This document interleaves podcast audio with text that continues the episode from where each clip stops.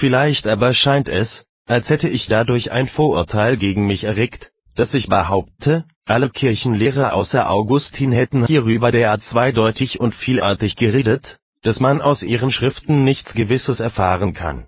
Das werden nämlich einige so auslegen, als woll ich sie nur deshalb vom Stimmrecht ausschließen, weil sie mir eben alle entgegenstünden. Ich habe aber damit nichts anderes im Auge gehabt, als gottesfürchtigen Leuten schlicht und treulich das Beste zu raten, wollten sie nämlich in diesem Stück von der Meinung der Väter etwas Rechtes erwarten, so müssten sie immer im Ungewissen bleiben.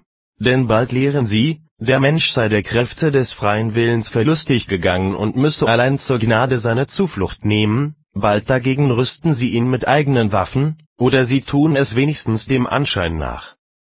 Dabei ist es aber nicht schwer zu erweisen, dass sie in dieser Zweideutigkeit ihres Lehrens doch auch die menschliche Kraft (Virtus) für nichts halten oder doch sehr gering schätzen und damit den Lobpreis für alles Gute dem Heiligen Geist zuteil werden lassen.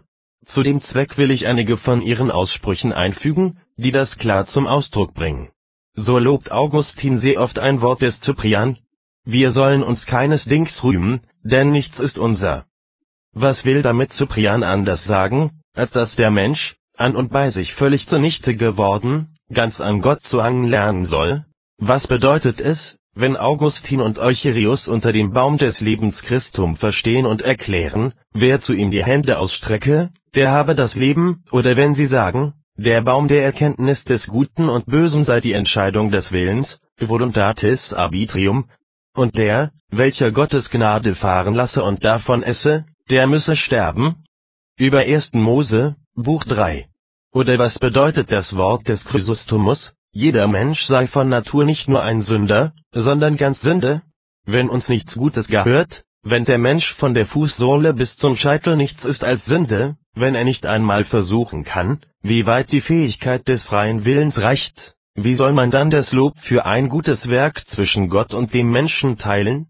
Ich könnte dergleichen Aussprüche noch aus anderen Schriftstellern in großer Zahl anführen, aber ich will davon Abstand nehmen, damit nicht einer schwatzt, ich brächte bloß die vor, die meiner Sache dienlich wären, die anderen aber, die da widersprechen, ließe ich schlauerweise aus. Dies jedoch erkühne ich mich zu behaupten, gewiss gehen die Kirchenlehrer zuweilen zu weit im Lobpreis des freien Willens, aber als Zielpunkt und Absicht schwebte ihnen doch vor, den Menschen ganz und gar vom Vertrauen auf seine eigene Kraft abzubringen und ihn zu lehren, dass alle seine Stärke in Gott allein liege? Jetzt will ich schlicht und wahrheitsgemäß zu zeigen versuchen, was die Natur des Menschen ist